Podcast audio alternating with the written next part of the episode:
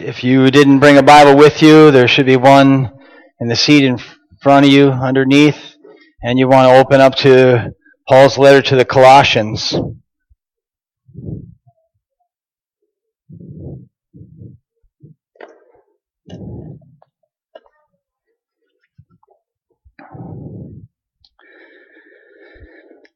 I'm reading a I'm going to read a section of this, but we're only going to talk about a few verses and some of the themes there, and then we'll pick up where we end up next time. So I'm reading from Colossians chapter 1, verse 24. Now I rejoice in what was suffered for you, and I fill up in my flesh what is still lacking in regard to Christ's afflictions, for the sake of his body, which is the church I have become its servant by the commission God gave me to present to you the Word of God in its fullness, the mystery that has been kept hidden for ages and generations, but is now disclosed to the saints. To them, God has chosen to make known among the Gentiles the glorious riches of this mystery, which is Christ in you, the hope of glory. We proclaim him, admonishing and teaching everyone with all wisdom, so that we may present everyone mature in Christ. To this end I labor, struggling with all his energy which so powerfully works in me. I want you to know how much I am struggling for you and for those at Laodicea and all who have not met me personally. My purpose that they may be encouraged in heart, united in love, so that they may have the full riches of a complete understanding, in order that they may know the mystery of God, namely Christ, in whom are hidden all the treasures of wisdom and knowledge. Father, we just thank you for your grace and goodness. Thank you for your word. God, raise yourself up in our midst so that we can see and understand the glorious riches of Christ in us, the hope of glory. God, we need to see and understand. Open our ears, open our eyes, open our hearts. In Jesus' precious name, amen. Paul ends that little section by saying, I tell you this so that no one will deceive you by fine sounding arguments. And so this section of scripture, I have a little illustration I want to use and I need some help from somebody who's kind of athletic. Um, and yes, you will be challenged. All right, you got it? Okay. So one second. Let me let me take one second to introduce the the deal here. But if you would look in this in this section of scripture, I want to point out some words that Paul uses, and the idea and the theme that's there. If you were to spend some time reading this, it just seems like it just bubbles up. Okay, the word fill up in 24, the word fullness in 25, the word glorious riches in 27 all wisdom in 28, the word perfect, which is the word full, complete, mature in verse 28, in 29, all energy. In chapter 2, he talks about all people. I want all of you to know. And then he talks about full riches of complete understanding in 2 2. And then he says, all the treasures of wisdom and knowledge. So what I, what I was gathering as I was trying to study this that how can I explain what this chapter, what this section of this chapter, what Paul's trying to do is if you've ever been in a conversation with a non-Christian, sometimes the idea is that um, from their perspective, Jesus doesn't make your life full. Jesus doesn't have really much to add to your life, and he can't fill you anyway. And they might say, well, I know that religion can offer some help to weak people, but Jesus, what help is He? And so, part of the background, what we've said before, in Colossians, Paul was in a Roman prison. He received a letter from Epaphras telling him, hey, there's trouble in Colossae. In our little city, the Christians are being confronted by people telling them that Jesus just isn't enough. That there's really no full life that Christ offers. That He is not full and that the gospel, whatever it is, it needs supplement of all these other things. And so they had fine sounding arguments, Paul said, that they came against the, the Colossians. And he said, I don't, I tell you this so that you won't be led astray and that you won't be taken captive by fine sounding arguments because the fullness is in Christ. The full life is in Him. The glorious riches, all wisdom, complete understanding, all energy, all the people. And, um, the treasures of wisdom and knowledge is in Jesus. And so Paul wants to proclaim that to them and refocus their eyes, their hearts, and their minds on the person of Jesus and on the work of Jesus so that they don't uh, believe a lie that they can't be full. So then, okay, Sarah, this will be a little bit fun, okay? So don't worry. You can stand up here. You're going to hold this bucket. And what we're going to, the idea is, okay, is the bucket full?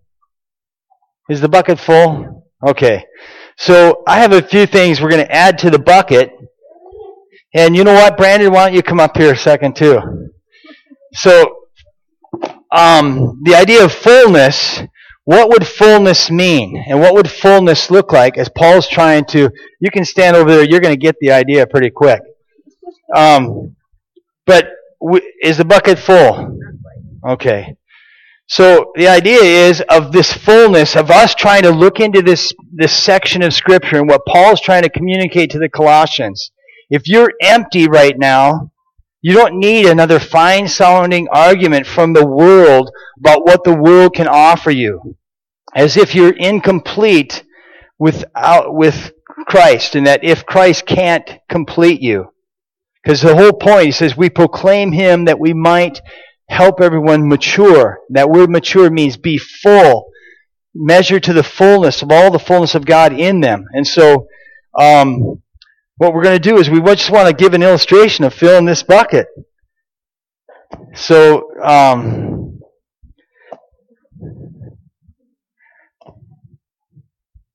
can we go faster? in that bag there. Sorry. There's a couple more. Yeah, throw it to Sarah, not me. oh, I should get out of the way. what else we got? Give her the blanket, yeah. Okay. Oh yeah. Oh, wait, we got some tape here. We could pick up the rest of them, but the idea is what's happening. Yeah, and you're full, right? So you want you, you could we could give you more, and there is more, but in Christ. So you guys, thank you very much. You can help your wife. You can just kind of stack them in the corner. But this is actually for sound because it gets really echoey here. But the idea is if you look at look at the passage, Paul says, I rejoice in what basically what he's saying, I rejoice in what I suffered for you, and I fill up in my flesh what is what is lacking. And then he says, I have been commissioned by God. It's my commission from God, my chore from God, my opportunity from God, my challenge from God, my command to preach the Word of God in all its fullness the mystery that has been kept hidden for ages and generations. To them God has chosen to make known to the Gentiles the glorious riches of this mystery. And the passage just keeps getting fuller and fuller and fuller. Because he, he was talking about the person of Christ. Now he wants to talk about the work of Christ. And so if you try to get, pack all this in, that's what I felt like. Okay? So I might do a very poor job this morning of trying to capture some of the fullness of this passage. And, but it was like everything was spilling out all over. How do you explain glorious riches? How do you explain the fullness of Him? How do you explain Christ in you, the hope of glory? And so we're going to attempt to do that in some way, shape, or form. But even the word all, the word all in this section, one, two, three, four, five times, Four, four times for sure. And then the word full, the word complete, the word present. It was all coming to a head, and he was trying to tell them, I can hear him saying, was just wanting to shake one of those dear Colossians people and say, listen, you are full in Christ. He is the fullness. All the fullness of the Godhead dwells in him. What are you looking for? What are you looking at? What are you listening to? Don't you know him? Don't you know what he has done? Look to Christ.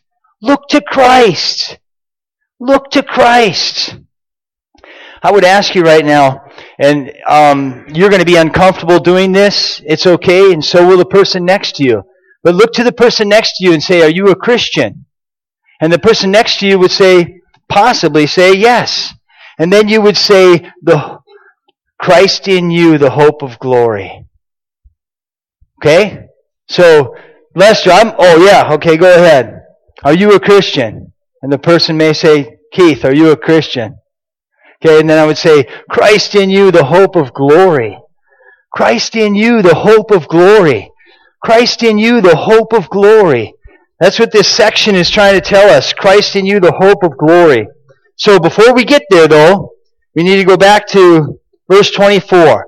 Now, Paul is not with these people. He's in a Roman prison. He's talking to them about his own suffering for the gospel. As he went about on his missionary journeys, everywhere he met, he met trouble. And you can read about that. He shares about his trouble. He shares about his struggles. He shares about the people that were persecuting him. He shares about his beatings. He shares about the people that deserted him. Sometimes he says, I was left by myself. And so he's talking about not, the, not that Jesus' suffering needs to be filled up, but that as a Christian, there will be suffering. And he is dealing with that, and he's struggling for these Colossians now. He's going, oh no. So there's going to be people who are deceivers and people who are deceived. They're going to come after your children. So think of Paul as a parent. And Epaphras lets him know, hey, there's false teachers, and they're going to be led astray unless they hold on to the truth. So there's going to be people coming after your kids, and sometimes in total ignorance, okay? And they're going to tell your kids things that just aren't so. And so you want them to be grounded, rooted and grounded and built up in Christ so they can continue in their faith, stay steadfast and firm. So now I rejoice in what was suffered for you. And what was suffered for them is the fact that Epaphras made this journey. He, he's always wrestling in prayer so that they would be steadfast and firm. It says that at the close of the letter. And Paul himself was praying for them on a continual basis. He says in chapter 2, verse 1, I want you to know how much I am struggling for you and for all those at Laodicea that he was making efforts to preach and to teach the gospel, live it out in his own life. And so this uh, this suffering, the source of his suffering, but it was a joy to him. He says, "I rejoice in what was suffered for you." You know, think about your struggles. Just in a slight comparison, a husband, for an example, whatever you're doing for providing for your family. There's some suffering involved every time you have to leave the house. Every time you go to this job or that job, whether it's dealing with people, but you're leaving the comfort of your home. You're leaving your family. Whether, and then uh, the spouse, if the wife goes off to a job, there's, there's difficulty, there's struggle. That's compounded when your job not your job, but your life when you're going to try to witness for Jesus, when you're going to try to live for Jesus in a difficult situation. And this is what Paul's doing. But it was a source of joy to him. And he said that his struggles, they were for the sake of others. I rejoice in what I suffered for you, for the sake of his body, which is the church. Peter tells us, don't be suffering as a, a thief or a molester or a murderer suffer for Jesus, suffer for righteousness, suffer for good things. And then he says his suffering, it was related to Christ. But in no way did he indicate or imply that Jesus' sacrifice on the cross was incomplete. That's not what he's saying when he says, I fill up in my flesh what is lacking in regard to Christ's suffering. Christ already suffered. He's sitting at the right hand of the Father. Now Christians suffer in his place in different ways. I mean, here we live in a relatively free society. Our suffering is minimal. But if you're at the workplace and you want to test it out, just step up and talk to people about the hope of glory. Talk to them about Jesus Christ in you. Some of them will look at you like you're crazy. Some of them will wonder if they can trust you. Some will wonder if you have slipped a cog. And some of them will outright ridicule you. This was Paul's regular journey as he shared. But in no way is he saying that Jesus' suffering on the cross was insufficient. It was absolutely sufficient for the forgiveness of our sins.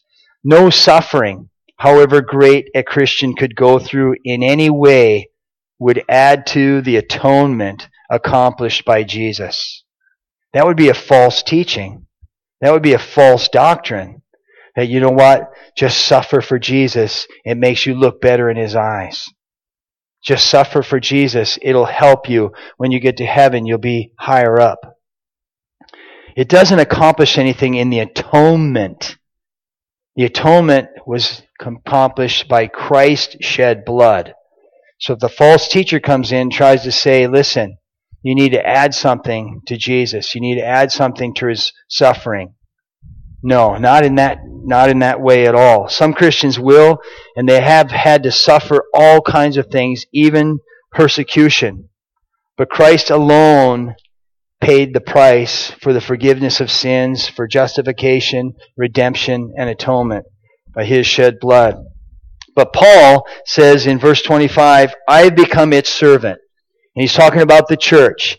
He's talking about the body of Christ. He's talking about people in general. I've become its servant to present a commission by God command of God, the will of God, to present to you the Word of God in its fullness. To present the Word of God in fullness. The mystery. So I looked up this word mystery. It turns up in the New Testament several times. But here, the idea of mystery. The mystery that has been kept hidden for ages and generations. Don't you want to know? If you don't know today what the mystery is, don't you know what the, want to know what the mystery that has been kept hidden for ages and generations, but is now revealed? but has been revealed? And look what he says in verse 27. He uses the same word again. To make known among the Gentiles the glorious riches of this mystery, which is Christ in you, the hope of glory. Chapter 2, verse 2. My purpose is that they may be encouraged in heart and united in love, so that they may have the full riches of complete understanding in order that they may know the mystery of God, namely Christ. And in chapter 4, when he ends the letter, he asks them to pray for him that he may, chapter 4, verse 2, devote yourself to prayer. Verse 3, and pray for us too, that our message, um, that we may proclaim the mystery of Christ. This is the mystery that has been kept hidden for ages and generations that Paul has the opportunity to proclaim. And the mystery is Christ. And the mystery is Christ in you, the hope of glory. The mystery is that Christ now, who, where the two were once separated, he brings them together, Jew and Gentile. And he brings them together. In Ephesians chapter 1, it says this, and he made known to us the mystery of his will according to his good pleasure, which he purposed in Christ to bring all things in heaven and on earth together under one head, the mystery of reconciliation. In chapter 3 of Ephesians, it says, the mystery made known to us by revelation. The mystery that was kept hidden for ages and generations past. The mystery that God gave to his prophets and his apostles. God gave through his Spirit the revelation, the understanding of the fullness of all the Old Testament pointed to. Even angels long to look into it. In chapter 3 verse 4 it says of Ephesians, and I'm just giving references here, so stay in Colossians. Colossians and Ephesians just mirror each other. One uh, pastor used to say Colossians, well, Colossians and Ephesians snuggle together in the sense that if you need some more encouragement, look at Colossians. If you need some more encouragement, look at Ephesians. They're in each other and they exalt Christ. Verse 4 My insight into the mystery of Christ that has not been made known before. Verse 6 The mystery is that the Gentiles and the Jews are together, brought together in Christ. Verse 9 of Ephesians To make plain to everyone the administration of this mystery for which was hidden from ages and generations past. So, in Colossians, when Paul is saying, I have become a servant by the commission of God to present you the Word of God in its fullness. The Word of God in its fullness is knowing all the plan of God that He made known to us in Christ and through Christ by sending His Son. Not just to die for us, but to sending His Son that He might live in us. Christ in you, the hope of glory. Christ in you, the hope of glory. Christ in you, the hope of glory. All the fullness of the deity lives in Christ. It was interesting. As I was reading through, um, studying for the sermon, I came across uh, Charles Spurgeon. If you ever heard of him, he was a great preacher over in England years and years ago, many years ago, back in 1800s. And he was preaching a sermon on this text, Christ in you, the hope of glory. And he said, imagine if you go to the hospital because you got a serious illness and you go there and you're going to have an appointment with the doctor, but when you get there, the doctor's not there. And the nurse says, well, no big deal. We got all the doctor's books. You just go there and you can read anything you want. No, I don't want his books. I want the doctor. Oh, well, you know what? The doctor's not here, but we do have his jacket. When he left for lunch, he left his jacket here. No, I don't want his jacket. Well, guess what? You're in luck. The doctor's not here, but we got all of his medicine. So surely, if he was going to fix you, he would give you the medicine, so you got all the doctor's medicine. No, I don't want the medicine. I don't want the jacket. I don't want the books. I want the doctor. And Spurgeon was just reminding us it's Christ in us, the hope of glory. It's Christ who we need. It's Christ who we seek. It's Christ who we want. It's Christ who's the answer. The fullness of the Word of God is pointing to and exalting Jesus Christ. To present to you the Word of God in all its fullness. The mystery that has been kept hidden for ages and generations is the gospel of Jesus Christ. It's all inclusive in the gospel of Jesus Christ. Verse 27 To them God has chosen to make known among the Gentiles the glorious riches of this mystery, which is Christ in you, the hope of glory this word mystery. Before I get there, I just want to point out again where it says uh, that to them God has chosen to make known. This is the in some of your translations it'll say it was God's will. This idea of the will is that God purposed that no one would be in the dark. God purposed. He gave the revelation of His message so that you wouldn't have to be in the dark, so that you wouldn't be hopeless so that you have Christ in you, the hope of glory, to face the struggle of this day while we wait for the blessed hope. So Paul uses the word mystery here, and he uses it referring to a New Testament truth that was not previously known. God knew it, but he did not reveal it, and no human could discover it apart from the Spirit of God and apart from the revelation of God. No human could discover it unless it was made known. That's the idea, that it was kept hidden.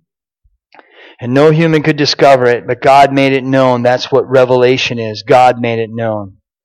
Salvation in Christ, fullness in Christ, Christ becoming in the flesh, Christ in the Spirit indwelling believers, Christ drawing both Jew and Gentile together as one, Christ giving you hope, Christ giving you redemption, Christ giving us adoption. So that's the mystery that he's referring to. It's the oneness of the believer and Jesus in Christ. Paul uses this word also to combat the so-called mystery religions of his day. And we have the same thing going on today. The mystery religions, they claim that they have the secret rites and secret truths, secret rituals, secret codes that only a few could know. You have to have special knowledge, special privilege. You had to be initiated into the mystery religion by rites, rules, regulations. And he has that alluded to there. Don't let people take you captive. Don't follow rules and regulations based on humans' traditions. Don't follow people who are talking about angels and the things that they've seen and done. They're disconnected from the head. That's all in the book of Colossians. The mystery of the gospel is not just for a few. He said to present to you the word of God in its fullness and make it known to everyone. This mystery that is kept hidden, to make it known. The mystery of the gospel is for everyone, to proclaim to everyone, to present everyone, to present every man full. And that includes woman and child, to present everyone mature in Christ. To present everyone full in Christ. In Christ, we want no one to be held back. Fully grown up into Him who is the head. Growing up into all He has for us growing into all the treasures of the fullness of knowledge, the glorious riches of who He is, growing up into His person and His work, the accomplishment of that. Enough with religion that's holding people back from a relationship with Jesus. Enough with rituals and rites and regulations that hold people back from a relationship with Jesus. And Paul said, no, we're going to present him present him in his fullness. To them God has chosen, made known among the Gentiles the glorious riches of this mystery. The plan that was kept hidden. The plan to make enemies friends. The plan to live in us and live among us. The plan to take those who were far away and bring them near. The plan of redemption. The purchase plan that paid the penalty for sin. In Ephesians 1 9, it says, And he made known to us the mystery of his will, according to his good pleasure, which he purposed in Christ. It was God's purpose by his grace and mercy and love to make his will known. Man left to himself, we turn to evolution as an origin, and we turn to reincarnation as our future, or obliteration as our future we're just going to end up as a pile of dust like we started. Left to ourself. Man left to himself is without hope. It says clearly, without hope and without God in the world. If you flip over from Colossians, you go back, you come to Philippians, and then you come to Ephesians. I would love for you to see this in Ephesians chapter 2, how it's spelled out here. He says, Remember that formerly you who are Gentiles, so these Colossians would be included in this, that they were Gentiles, they weren't Jews. Gentiles by birth and called uncircumcised by those who call themselves circumcision. So you're saying, you guys aren't in, you're out, you're not in, we're in, you're out. But Paul was saying, remember that at that time you were separate from Christ, excluded from citizenship in Israel, and foreigners to the covenants of the promise, without hope and without God in the world. But now in Christ Jesus, you who were once far away have been brought near through the blood of Christ. For he himself is our peace, who has made the two one and has destroyed the barrier, the dividing wall of hostility by abolishing in his flesh the law with its commandments and regulations. His purpose was to create himself one new man out of the two, thus making peace. And in this one body to reconcile both of them to God by which he put to death their hostility. He came to preach peace to you who are far away and peace to those who are near. For through him we both have access to the Father by one Spirit. Consequently, you are no longer foreigners and aliens, but fellow citizens with God's people. Here's the gospel. Fellow citizens with God's people. It was God's purpose to make himself known, and that man left to himself is without hope and without God in the world. God has chosen to make known. And it clearly indicates there when it says that God made known this mystery.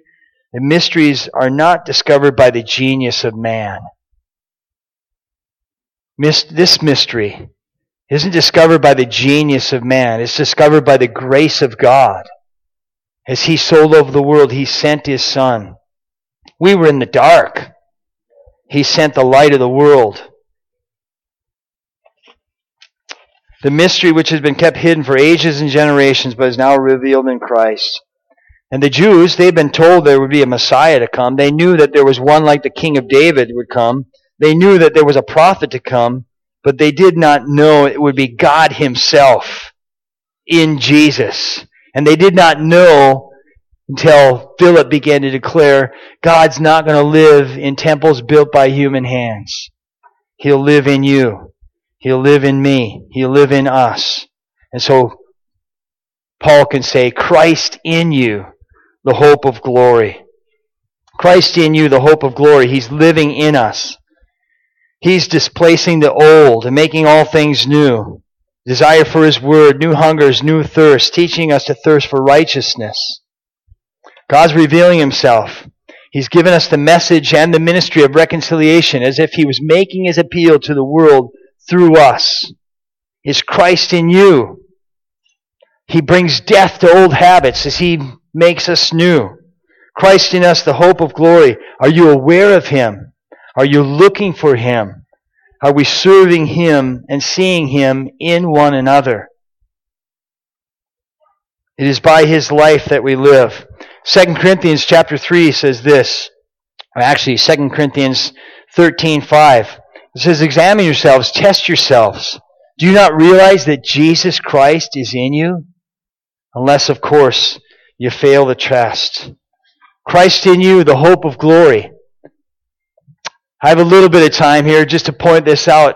In Christ in us is theology that's all through the New Testament. In Ephesians chapter 3, to know this love that surpasses all knowledge, that you may be filled to the measure of the fullness of God.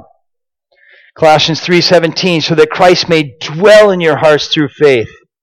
John chapter 6 Jesus talking he said those who eat my flesh and drink my blood they remain in me and I in them. John 14, I will ask the Father and he will give you another counselor to be with you. The world will not know him, but you know him because he will be with you and will be in you. John 14, if anyone loves me, he will obey my teaching. My Father will love to him and we will come to him and live and make our home in him. Romans chapter 8, the Spirit of God is living in you. 2 Corinthians chapter 6, we are the temple of the living God. 1 Corinthians 6, do you not know that you are a temple of the living God? Galatians 2:20, I've been crucified with Christ. I no longer live, but Christ lives in me. Christ in us, the hope of glory. What is a Christian?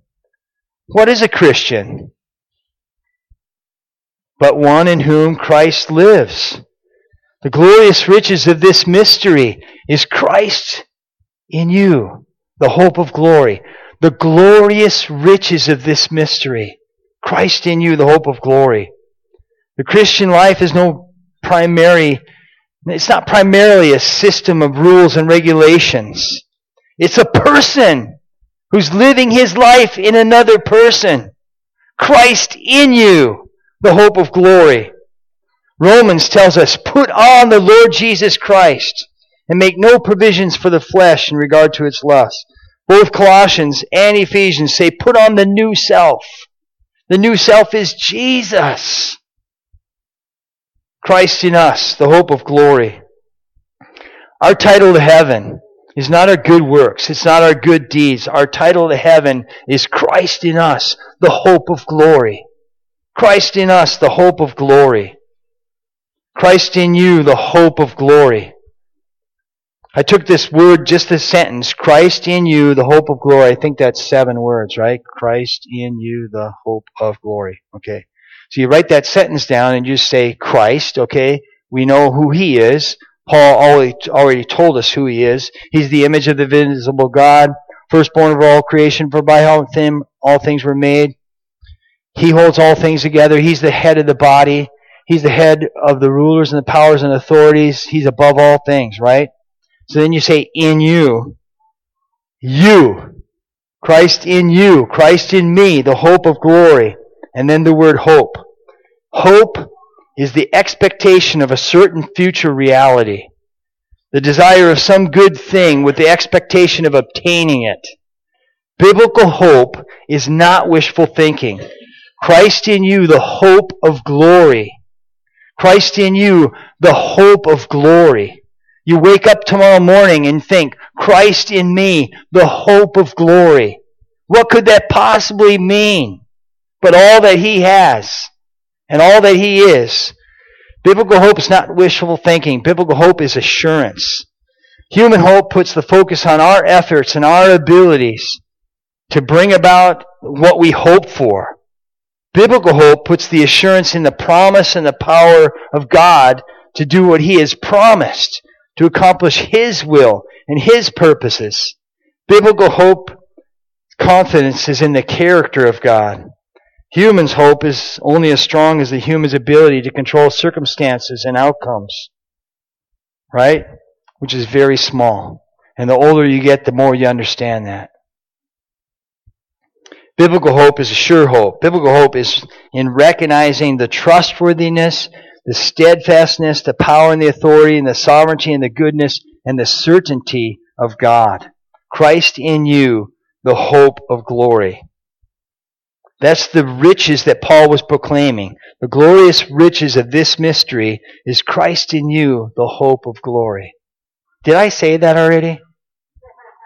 Christ in you, the hope of glory? Do you think you'll remember that tomorrow morning? Christ in you, the hope of glory. Biblical hope is a sure hope. Biblical hope is recognizing the trustworthiness and the character of God that He is working out His will. Worldly hope is defined by like a little boy. And he said, hope is wishing for something you know you ain't gonna get. That's worldly hope. Hope that is merely human is no hope at all. The majority of secular thinker, thinkers in the world, they don't regard hope as a virtue, but as a merely a temporary illusion. You Christians are greatly deceived.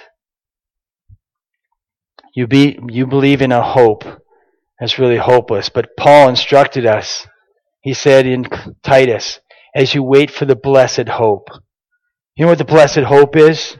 The return of Jesus Christ. The world uses the word hope in an unbiblical way. It's a desire for some future thing which we're not sure of attaining. The Bible uses hope. It's the confidence in God's ability to carry out His promise. It is not hope in circumstances, but hope in the person of God. One cynical thinker, H. L. Mencken, said that hope is a pathological belief in the occurrence of the impossible. Really? So if Paul says Christ in you, the hope of glory, he was telling these Colossians, listen, that's how you stay rooted and grounded in Christ. You began in Christ, remain in Christ by recognizing who your hope is in. Your hope isn't in your ability. Your hope is in Him who's already accomplished. Did you notice that when we went through Colossians chapter 1 verse 4? Look at what he said. It's in, actually in verse 5. The faith and love that spring from the hope. The faith and love that spring from the hope. The faith and love that spring from the hope that is stored up for you in heaven and that you've already heard about in the word of truth. So your hope isn't that you're going to figure it out. The hope is in that it's been figured out for you and been revealed to you. Christ in you, the hope of glory. Scripture tells us, like I mentioned, to wait for the blessed hope. The blessed hope is the glorious appearing of our great God and Savior, Jesus Christ. That appearing, His return, does not depend on us. It's an absolute certainty that wishful thinking has no effect on. The blessed hope of His return is an absolute certainty. So whatever you're going through, it's temporary. Christ in you, the hope of glory. The glorious riches of this mystery, which is Christ in you, the hope of glory. We proclaim Him, teaching and admonishing everyone with all wisdom, so that we may present everyone full, complete in Christ. To this end we labor, struggling with all His energy, which so powerfully works in me. So that they may, verse two and a half now, so that they may have the full riches of complete understanding, in order that they may know the mystery of God, namely Christ, in whom are hidden all treasures of wisdom and knowledge. The blessed hope of his return is the absolute certainty that God is able to carry out his revealed will and do good to us in the future. So certain is this hope that the reality of it breaks into our day to day lives. It breaks into the day to day life and it gives a reason to move forward. There's a lady in the nursing home. Her name is Janet. She's been there for quite some time. She's pretty much an invalid. And she sings one song consistently, time and time and time again. So much so I could ask you, what number is it? Number 42. What number is it? Number 42. Year after year after year. Song is, because he lives, I can yeah, because he lives, I can face tomorrow. Christ in you, the hope of glory. The glorious riches of this mystery. Christ in you, the hope of glory. We want a full life. Everybody wants a full life. But a full life is not in finding fine sounding arguments to, to fill up some area where we lack. It's in Christ. The fullness is in Christ in His person, in His finished work. Our hope is in Him. He's our hope. 1 Timothy 1, Paul tells us that Jesus is our hope. Romans 15:4 says, "May the God of hope fill you with all joy and peace as you trust in him, that you may overflow with hope by the power of the Holy Spirit. Christ in you, the hope of glory." Father, thank you for your word. Thank you for the fullness that you offer in Christ. God, we, we repent that we would try to fill our lives with things that won't fill. Rather than the glorious riches of this mystery, which is Christ in you, the hope of glory. Jesus, help us to be dissatisfied with the books and the jacket and the medicine and help us to press on to the real thing we want the healer. We want the person. We want Christ. Father, thank you for your word. Help us to grow up into Him who is the head. Help us to press on to know Jesus. Help us to be dissatisfied with religion, rituals, rules. Help us to long and hunger for a deeper relationship with Jesus. Help us to trust. Teach us to learn to trust in Jesus. All these other things are a shadow, but the reality is found in Christ. It's in Jesus' precious name we pray.